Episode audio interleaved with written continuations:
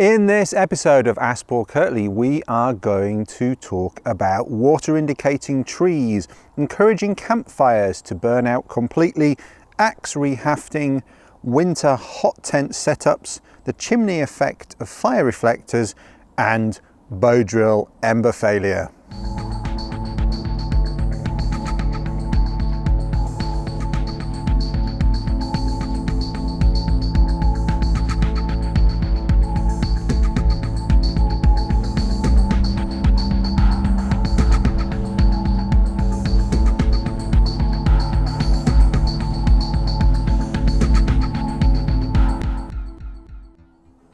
Welcome, welcome to episode 58 of Ask Paul Kirtley, where I answer your questions about wilderness bushcraft, survival skills, and outdoor life. And there's been a lot of outdoor life recently. I have been running courses down here in Sussex. I've been up in the Midlands on a course myself, which was very interesting. And now I'm back down here again in Sussex. And Time is passing and we've had loads of fungi out already this year. It's been interesting. It feels like we're getting towards autumn now. Just in the last week or so, it's starting to feel like we're on the turn a little bit. There's a there's a bit of brown edging on the birch leaves. Some of them are going yellow. But what's been really interesting this year is it's been quite a good year for fruit so far. Apart from down here not so much in the way of rowan berries. Loads of rowan berries last year, not so many this year. Um, but otherwise, there's loads of blackberries, there's loads of just everything. Um, and again, when I was in the Midlands this last week, um, loads of Guelder Rose uh, berries, loads of apples, lots and lots of fruit on the trees, lots of fruit on the things you don't want to be eating as well, things like bryony um, in, the, in the hedgerows. But yeah, it, it's despite the fact that we had a very dry first part to the year, um, it seems like nothing's really suffered as a result, and we've got another good year for fruit. What's been interesting, though, what's been particularly interesting down here in Sussex, where I run courses and I've been working down here every year since 2006, it's the best year I've ever seen for fungi. This, this area is not traditionally, in my experience, the best area for fungi. There are other places where I've worked. Um, not not in this locality, but further afield around the UK where there've been much richer pickings on a consistent basis. But here, this year, lots and lots of uh, boletes and related fungi, so the ceps or the penny buns or the porcini, whatever you want to call them. Lots of those around, Boletus edulis and lots of its relatives.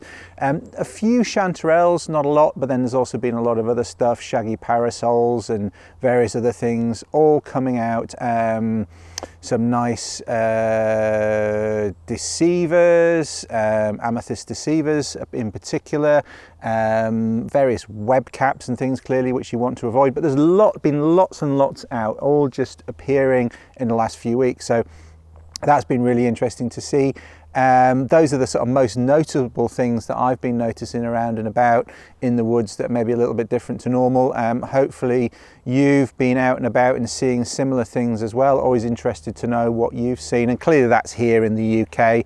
Um, but a lot of people who watch this are in the UK. But I hope wherever you are, there's a big audience in North America, I know, and then there are people all over the world who watch and listen to this. So I'm hoping you've had a good summer so far, and that going into the autumn or the fall, if you're in the Northern Hemisphere, it's going to be interesting as well with lots of foraging, lots of fruit, um, lots of opportunities to get out camping, maybe in the, the back end of the summer in North America without so many of the biting insects as well. So lots still to go at, even though it's feeling a little bit back endish, I think now, um, starting to turn a little bit. I think there's still lots to go at. It's by no means the end of the outdoor season. And then, of course, we've got the winter camping to look forward to. And of course, those of you who are down in the southern hemisphere have got your summers uh, to look forward to before too long as well. It should be starting to warm up maybe a little bit now for you guys. So, Anyway, without further ado, um, it is uh, towards the end of my day down here, and it is drawing in a bit at night now. I mean, it's two months past the equinox. Uh, we've just had the um, eclipse in North America. That's when I'm recording this. Um, that's the time of year we're at, and the day is significantly shorter now at the latitude that I'm at than it was a few months ago. So um, we are going to lose the light a bit here, so I will crack on. Um, first question is from Twitter from Welsby Roots, Dave Welsby. Uh, good to have you back on the show, Dave. And his question is Hey, Paul, I was wondering what trees would be a good indication that there is water or a natural spring nearby. Thanks, bro. Um, said in a very English manner at the end there. Um, yeah, uh, clearly there are very localized indicators in terms of vegetation as you go from place to place, but in general terms, in the northern temperate, which I know you are, Dave, um, and a lot of people who are watching this or listening to this are there's a couple of key species of trees, you've asked specifically about trees, that I would be looking out for that are going to be an indicator of water, even if there's no obvious groundwater. You know, so clearly, if there's a stream or a pond, you don't need the localized vegetation to tell you that there's water there. But in terms of damp ground, in terms of trees that need consistently damp ground, or that enjoy damp ground or that can tolerate damp ground um, that are going to tell you that it's worth maybe digging down a bit to create a, a well that is going to seep full of water over a, a, short period of time or an hour or so maybe. Um, those can be really valuable because you can't find any surface water, you need some water and you know there's going to be some around because you're not in a desert, but where you're going to find it, these are the species that I would be looking for. Willows in general like to have their feet in water or in damp ground. So if you can locate willows and clearly if there's any sort of undulation in the uh, in the terrain you're going to want to be heading down into localized dips or downhill to try and increase your chances of finding water. And in those places, if you can locate some willows, that is a good indication that that area of ground is quite damp. The other genus that I would be looking for are alders, and there are European species of alders, there's North American species of alders, and they all like to be in damp ground typically. So, Alnus genus or Salix genus are the ones that you want to be looking for. And they're the main ones that I'd be going for. Um, if you can identify and locate alders or willows, that is going to be a good indication that you've got damp ground. Good question. Not about kit. Question via Instagram. This is from Russell originally. And here's a question with a nice photo of a fire or the remnants of a fire, some nice glowing embers there. His question is Hello from Canada. My question is this. When done with my campfire, I stop feeding the fire well before I need to leave and keep an eye on it as it burns low while I pack up the rest of the camp.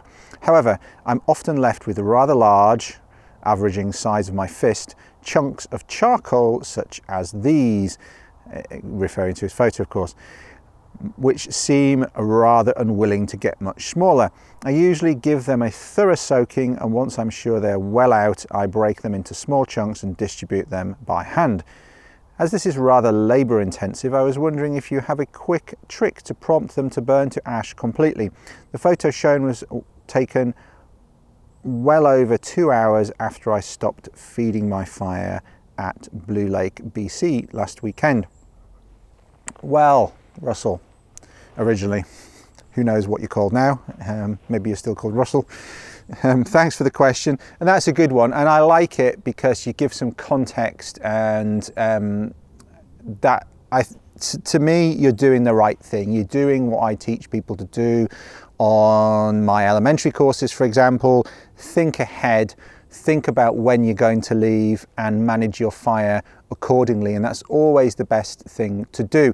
And that's a way that I judge uh, how experienced people are because inexperienced people will just keep throwing stuff on the fire or they, they'll put big stuff on the fire in the morning or they'll put big stuff on the fire last thing at night, sit in front of it for a bit, they'll let it burn out a bit, but they'll still have half a charred log left in the morning. They haven't managed to fire, and then they're not having a fire in the morning or a very big fire in the morning, and then they're left with all of this stuff to deal with. So I like the fact that you're thinking ahead, you're thinking about when you're going to leave and how much uh, is left to be consumed and making sure it is burnt down to the minimum before you go. And that's what I would encourage anybody to do.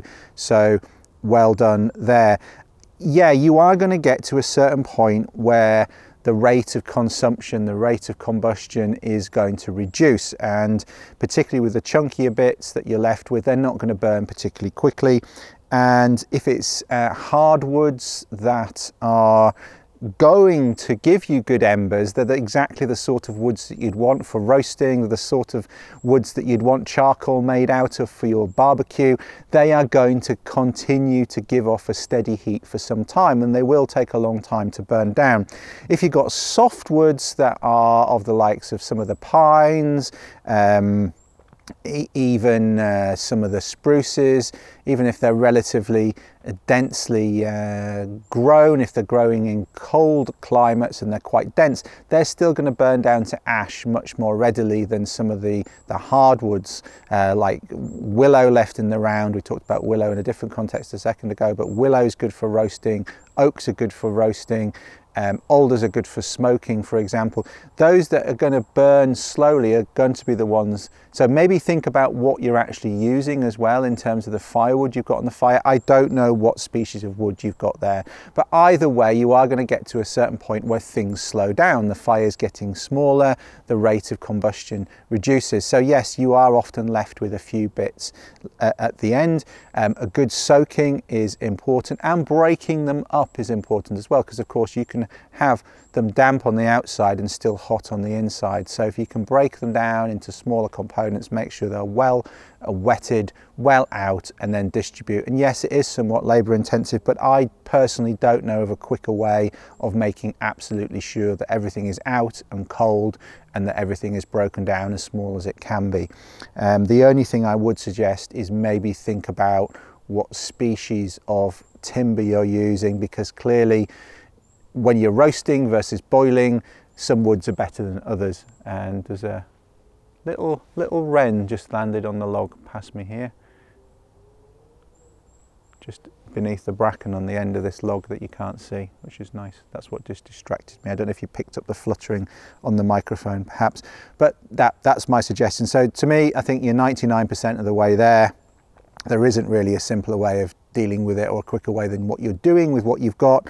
But perhaps if you're burning some really nice roasting wood, that's going to last longer than some of the ones that are going to burn down to ash more readily. Um, that's the only thing I can think of there to add, frankly.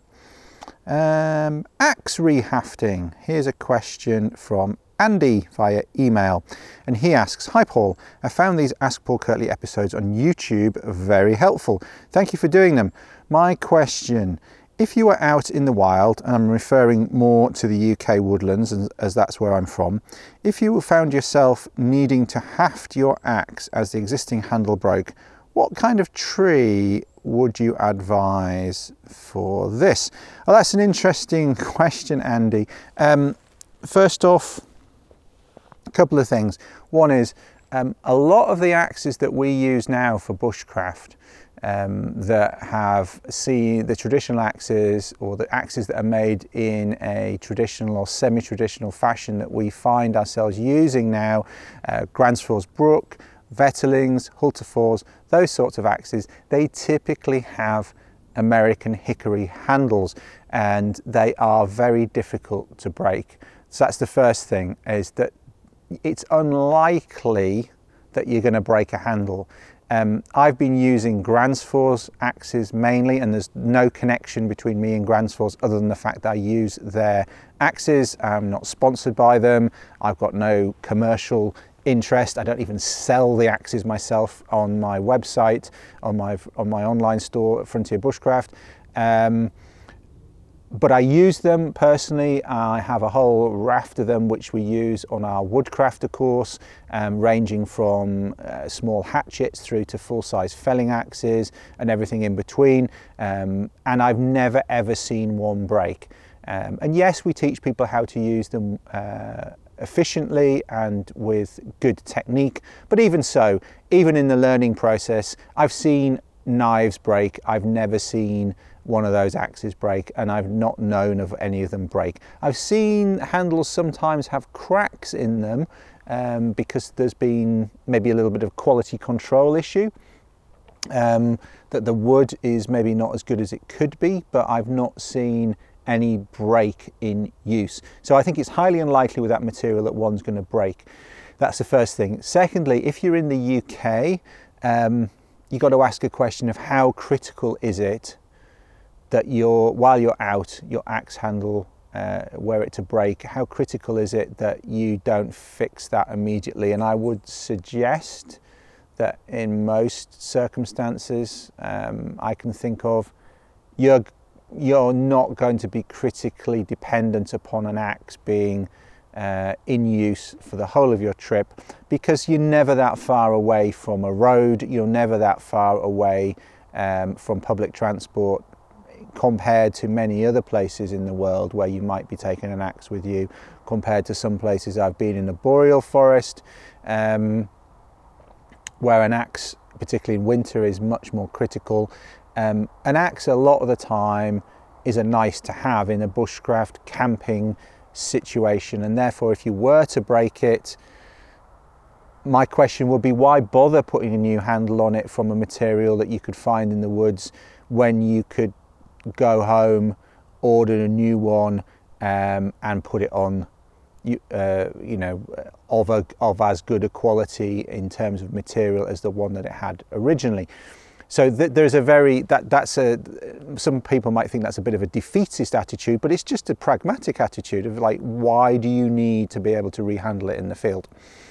Now, if we're talking about more generally, people could say, well, why do you need to do fire by friction? Why do you need to be able to forage? We've got supermarkets, etc. So I, I take the point. It's good to, to be able to do these things, even if we don't need to be able to do these things.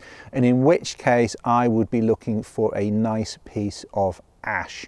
Uh, common ash, not mountain ash. So Fraxinus excelsior is what you want to be looking for, and what you want to be looking for is a nice straight grained piece of ash. Now, ash is uh, a wood that's quite flexible, but it's also quite tough. So it, it, will it will take the vibrations and the stress of being an axe handle, but it's not as tough as hickory. So what you want to do is make sure that absolutely the grain is lined up with the axis of the handle. You don't want the grain at all going across the handle. You want the grain going down the handle to give it maximum strength. So that's one thing that you need to do with some ash rather than with hickory. You can get away with a little more with hickory than you can with ash. So that's what I'd be looking for. There's not much else that I would I would I would choose.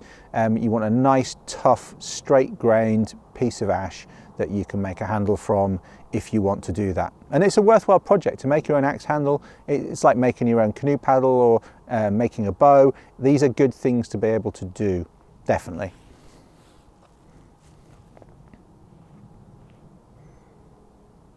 Winter hot tent setup. This is from Shane Bonin.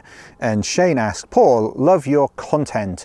Thank you for what you do for the outdoor community. What is your ideal winter hot tent setup?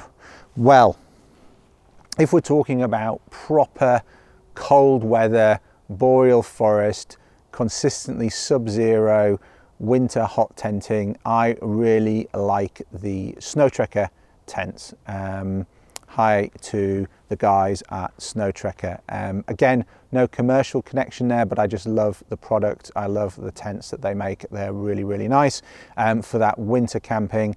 And if you want to have an in-depth look at how we use those tents, then I would suggest you go to my blog, alpaulkirtley.co.uk, and you either look through the winter camping section, and I, I, know that the, the sidebar navigation is getting a little bit busy, and it's one, going to be one of my November, December, January, at some point in that, in that period where I'm not running so many outdoor programs, um, it's going to be a bit of a project to reorganize that uh, menu a little bit um, so that people can navigate because my blog is coming up seven years old now and there's a lot of content on there and it does need a little bit of the filing needs a little bit of tidying. So you, you can look through the winter camping stuff there and there's a really nice article on uh, living in a, in a hot tent or just search in the search bar. Um, there is a search bar on my blog. Uh, I had a guy on my intermediate course a couple of weeks ago saying, Oh, I can't search your blog. I'm like, Well, what about the search bar? It's there. Um, just on the sidebar, search Paul Kirtley's blog. And if you search on how to live in a heated tent or just heated tent, you will bring that article up called How to Live in a Heated Tent. And that's an article on my blog, but the nice thing about that article is that I have had a PDF download made of that into a nice little ebook. It's about 20 pages and that has some really nice pictures and descriptions of those winter camping setups. Um, now, if it's more of a um, sort of autumnal, spring, northern temperate situation, I really like the Tentipi tents because of their steeper sided, more conical shape, plus the fact you can have a a stove in them. I'm not a huge fan of the Tentipi stoves, to be honest. They're heavy. Um, I am more of a fan of the tents that come with the uh, the Snowtrekker tents or the likes, if you can afford it, likes of the four dog stoves, those lighter weight box stoves that you can put pots on the top of that don't weigh an absolute ton. They're my preferred stoves, but I like the uh, Tentipi tents. They're very nice, um, and in situations where you might get some wet precipitation, um, I like them a little bit more than the A-frame tents um, for this type of environment where I am now, for example, in the autumn. It, you never get a lot of snow on the ground here in the south of England, but you do get some cold nights, um, some frosty nights, even, you know, even right out into March, early April sometimes, you get sub-zero temperatures overnight. It can be very damp in the morning with a heavy dew. Um, having a heated tent at that time of year can be absolutely fantastic. You can get everything dried out um, and it gives you a nice warm space to, to live in um, and that and, and you don't need to you know just from a an environmental perspective as well. You know, it's staying warm outdoors in February in the UK requires quite a lot of firewood, even under a tarp where you've got a recirculation of warm air. If you've got a canvas space around you, you don't need to put in a stove where it's more efficient um, use of that fuel. You don't need to burn as much firewood either. So there's those advantages as well. Uh, of course, there is an additional expense to getting that equipment as well. And none of those canvas tents are really tents you can hike with because they're quite heavy. Um, the Snowtrekkers come into their own for proper winter camping in the boreal with uh, snowshoes, toboggans, or from a snow machine, or from a, from skis and pulk. You could get away with it. Um, and the lighter the lighter Tentipis you can as well. But I like the Snowtrekker A-frame type tents, particularly in the real cold, because you've got more room to hang your gear up. The heat is closer down to you. The, the hottest part of the tent is bigger um, whereas a conical tent, the hottest part of the tent is up and away from the ground quite a long way and you can't get much clothing and equipment. You can get four people in a three person Snowtrekker tent with all of their gear hung up and dried by the morning um, and in the boreal at minus 30, minus 40 uh, that is um, an advantage. So those setups are all on my how to live in a heated tent. Um, you've got both examples there of the conical type and the A-frame tents and it'll give you some idea of how we use them and, and maximize their advantages. So have a look at that, have a look at the download as well, get the download off that page. You can keep that as a little guide and I'm going to do more of those sorts of guides. Um, if you'd like to see more um, short guides to particular aspects of wild camping, outdoor life, bushcraft skills, um, drop me a line um, e- by email, uh, paul at paulkirtley.co.uk, or just in the um, comments under this uh, on my blog. In particular would be useful, or on YouTube if you want to, although I prefer the I prefer the message management system on my blog as opposed to YouTube. To be honest, it's hard to keep track of what's going on on YouTube. Things get lost there. Um, it's harder to have conversations there, I find. Um, maybe that's just me. But anyway, let me know if you'd like to see some short guides on um, various areas that you're interested in. Let me know, and maybe I'll look at preparing a few of those over the winter. Chimney effects, and this is a follow on from uh, the, uh, the recent uh, discussion about fire reflectors, uh, and this is from Azzy. I hope I'm pronouncing your name correctly there. A Z Z E. Azzy or Adsy. Um, ahoy, Paul! At first, thank you for sharing all your knowledge about bushcraft and the outdoors. You have one of the most important YouTube channels when it comes to knowledge transfer and education in this genre. Well, thank you. I appreciate you uh, calling that out. Um, I don't have the biggest YouTube channel by a long way, but um, I hope it is good quality, and those of you that appreciate good quality um, appreciate the channel, and so thank you for that. I have seen your APK episode 56 and the part with this fire reflector. I think I will do in the winter a little test setup and measure the temperature difference with and without a reflector. You made me curious. But now my question. I have heard about this chimney effect Imagine it's wind still, then you always have the problem that the smoke blows in the face, no matter where you sit. Does the reflector not have the advantage of keeping the smoke away? I would be very happy about uh, an answer. Best greetings from Germany, Azzy. Okay, um, so my experience of people with smoky fires, and my, my course assistants will back me up on this, the largest contributor to fires being smoky is bad choice of firewood. And by bad choice, um, it's, it's not a reflection on personal moral standing or anything. By bad choice, all I mean is that it, it can be wet, um, it's either not been seasoned for long enough. I, it, it, might be dead, it might be standing, but it still contains moisture. Um, because trees, when they die, they don't Im- immediately go from being green and healthy to being dead and dry. That's a process that takes some time, just in the same way as if you chop down a tree and split it and put it in your fire. Uh, firewood stack uh, to, to season, it takes a good while. I mean, two years really uh, to get it properly dry um, 18 months, uh, depending exactly when you chop it down and how wet it is to start off with, and the species, of course, but it takes some time to dry out. So sometimes you get people chopping dead standing down that isn't properly dry and anything that is going to be wet is going to increase the chances of smoke. Um, you just get more uh, incomplete combustion. Um, more of the heat goes into boiling the water off, it doesn't burn properly, it's smoky, and then you also have the lack of uh, convection current or uh, less convection current coming off because there's less heat. And then you get more stuff floating around low down. Whereas when you get a, a fire that's burning well it's dry wood it's hot um, you get good flames you get less smoke you get more thermal updraft and that is a is a positive again in that you get less smoke. What smoke there is gets carried up and away.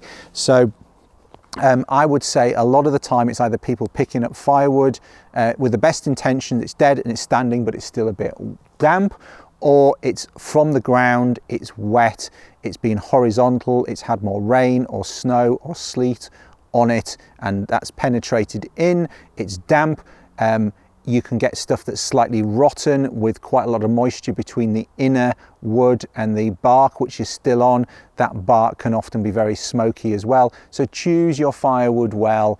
Um, I would say that's the biggest contributor to smoky fires. Now, is a fire reflector going to help with that? Um, maybe, maybe, but is it going to be significant? I, I, I don't know. I mean, I've built um, myself and colleagues back a long time ago. Um, we'd built a sort of log cabin on a course, um, similar to what the New Zealand uh, deer stalkers uh, used to build back in the day when they were dropped with a canvas uh, A-frame tent, uh, just the outer, and then they used to make it into more of a semi-permanent camp.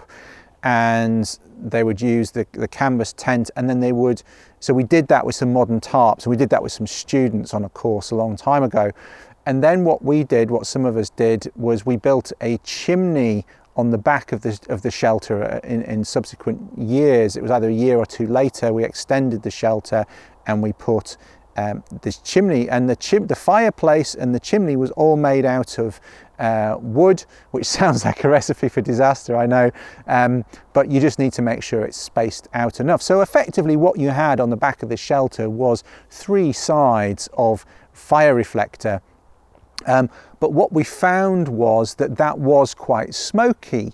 You didn't get a lot of draw. You know, with a chimney in a house, you need the thermal updraft to be going upwards, sucking air in, in into the fire um, from elsewhere, and then the heat going up the chimney uh, to draw the smoke up and out. And the way that we got the draw was to narrow the aperture of the chimney, and the way that we did that was by creating a kind of roof inside the chimney space um, where the, the aperture that the smoke had to go out was relatively narrow. So we created a, a sort of uh, slanted roof within the, the, the, the, whole chimney fireplace higher up. Um, and then the, the heat went up underneath this roof to a thin aperture. And then you got the thermal updraft, which created the draw. And then you got less smoke coming out into the shelter and more going up the chimney. So the point I'm making there is I even with three sides, even with three sides of um, of fire reflector, if you like, around the fire, it was still smoky and there wasn't a chimney effect. And only when we actually narrowed the aperture above, I've got a beetle crawling down my back if you're watching the uh, if you're watching the YouTube video now, it's like I've got something, I can feel something crawling. It's a little, one of those little black beetles got down my back somehow. Um, without the without the narrowed aperture above it with a real proper chimney you didn't get a chimney effect so that's why i'm doubtful of one reflector a pace or two away from the fire on the far side of you from the fire is that going to stop you getting smoke not really. The biggest factor is, go, is going to be the quality of the firewood and how rapidly the fire is burning. Now, if it's, if it's really died down and, and it's smouldering, it's going to be smoky, regardless of what's around it. Um, and that's the, you know, if it's wet, it's going to be smoky. When it's burning nicely, you've got good flames, the smoke is, there's not going to be much smoke in the first place and that smoke is going to be carried up and away by the thermal updraft. But by all means experiment with it, by all means play and I'll be interested to hear uh, what your findings are in terms of uh, temperatures but make sure you record the methodology as well. Um, are you recording ambient temperature? Are you recording the temperature where you're sitting? How are you recording it? Um, how are you making sure that the output the fire with and without, when you measure it without the the reflector and with the reflector is constant because of course the main my argument is and, and I stand by this the main factor that's going to keep you warm is the quality of the fire. The reflector on the other side is going to do little. So you need to make sure the quality of the fire is consistent from one measurement to the next or else you're not comparing the same thing with the, with the same thing and you're going to get a false result.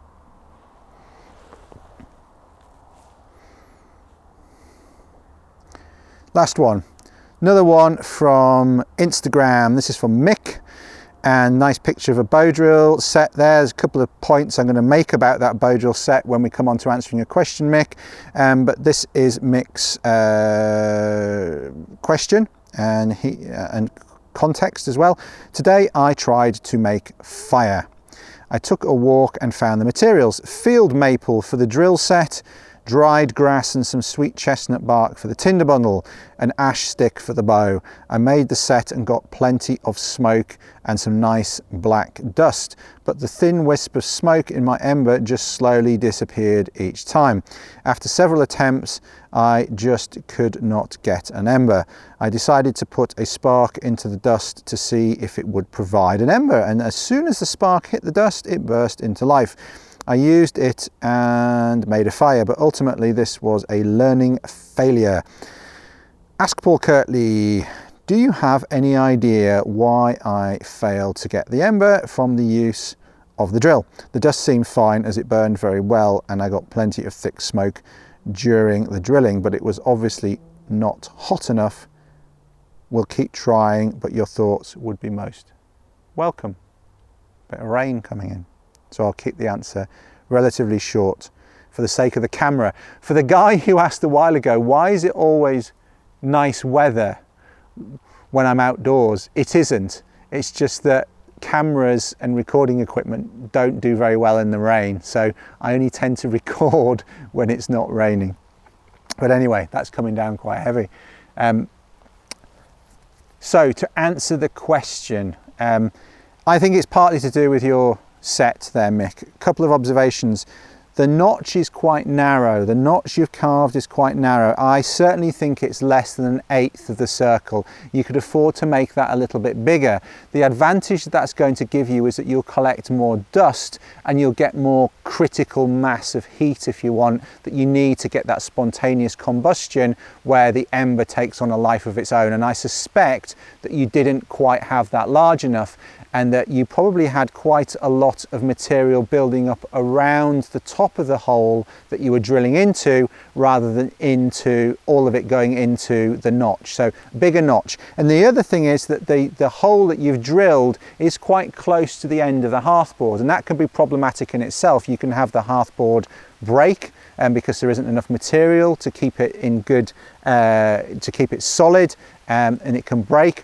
I've seen that happen a lot when people carve it close to the edge. The other thing as well is that you look like you're pretty much drilled off the edge of the board. And I, I very much believe that some of your uh, powder, some of the dust will have been falling out the side of the board as well. So you've, you've not been getting as much dust as you would have liked in the notch and some of it's been going out the side as well, which means that you're not getting the heat um, that you need um, concentrated enough to get the spontaneous combustion and get the ember going. Um, it doesn't sound to me like there was anything wrong with the actual hearthboard material. You're getting nice black dust, you're getting smoke, and you were able to light the dust with a spark. So that to me suggests that the materials were good, but I think the execution of the uh, the way you've drilled it into the hearth is a little bit off and I think the the notch is a little bit narrow. So those are, if you've still got that set, I would try to drill a new, um, a, a new notch as it were, try to drill in new, carve a new notch, slightly bigger than that, 45 degree angle, remember is an eighth, that isn't quite 45 degrees, you'll get more dust in there and hopefully you get the ember as a result of those tweaks and, and that will solve that, uh, that problem. Um, if you're only getting a little bit of wispy smoke when you're drilling, I think what you're saying about the wispy smoke was that it was you got the ember, got the initial parts of an ember, but when once you'd removed it, you got a wisp of smoke and then it died out. But do make sure you're getting lots of thick, almost green, certainly cigar-like smoke coming out of the bottom of the drill consistently for a good 10 strokes before you stop drilling. Because again, the issue might just be that you weren't putting enough heat into the dust that you had collected. You're creating good dust, it's black dust, it's burning together nicely, but clearly you need to be doing that long enough to build up the heat into the pile of dust so that you get that um, spontaneous, I keep saying spontaneous combustion, that's what it is. You, you heat it for long enough that it takes on um, a life of its own. And maybe you weren't doing that either, but I suspect the, the main issue is the size of the notch and the positioning of the, of the hole that you've drilled in as well. So hopefully that helps make let me know how you get on. Be interested to know. Um, the rain is continuing here, but that was the last question. So thank you for those questions. I will look forward to seeing you on episode 59 before too long. I'm hoping that will be next Friday, um, provided I get the opportunity to record one in the next week. Um, I'm at the Swedish Bushcraft uh, Festival this weekend in uh, Gotera, not far from uh, Stockholm. So I'm looking forward to that. And if I see you there, fantastic. And if you're watching this and I have seen you there, fantastic. Um, that's my last event of this year that I'm doing. Um, I might be at one of the Dutch events over the winter. That remains to be seen. Um, but yeah, so if I see you there, fantastic. Uh, really honoured to have been invited back to the Bushcraft Festival in Sweden by the guys there. Looking forward to doing some fire demos, fire workshops there, and catching up uh, with our good friends in Sweden. Um, this bushcraft community is fantastic and it does, in combination with the modern uh, marvels of the internet, um, as pernicious and negative as they can be in some respects, the positives are that it connects you with other like minded people around the world um, and we can be our own little tribe of outdoors people who enjoy bushcraft wherever we are in the world. And I know all of you watching this and listening to this are spread out around the globe. I can see um, where people are downloading from when I look at the um, I look at the data of where people I, I, can't see you as individuals of course but I do get some data from the, uh, the where the audio files are hosted I can see that there's a real spread of geography of where people are listening. So that's absolutely fantastic. I really appreciate it. I hope this has brought some value to your day. Um, always good to hear from people. Drop me a line with questions. Drop me a line with thoughts about some of the things that we've talked about today. Always good to hear from you on my blog page. But of course there's the YouTube and there's the email as well that you can contact me on very easily. So as it's getting dark and it's raining, I will sign off, but I will catch you on the next episode of Ask Paul Kirtley and take care and enjoy the outdoors.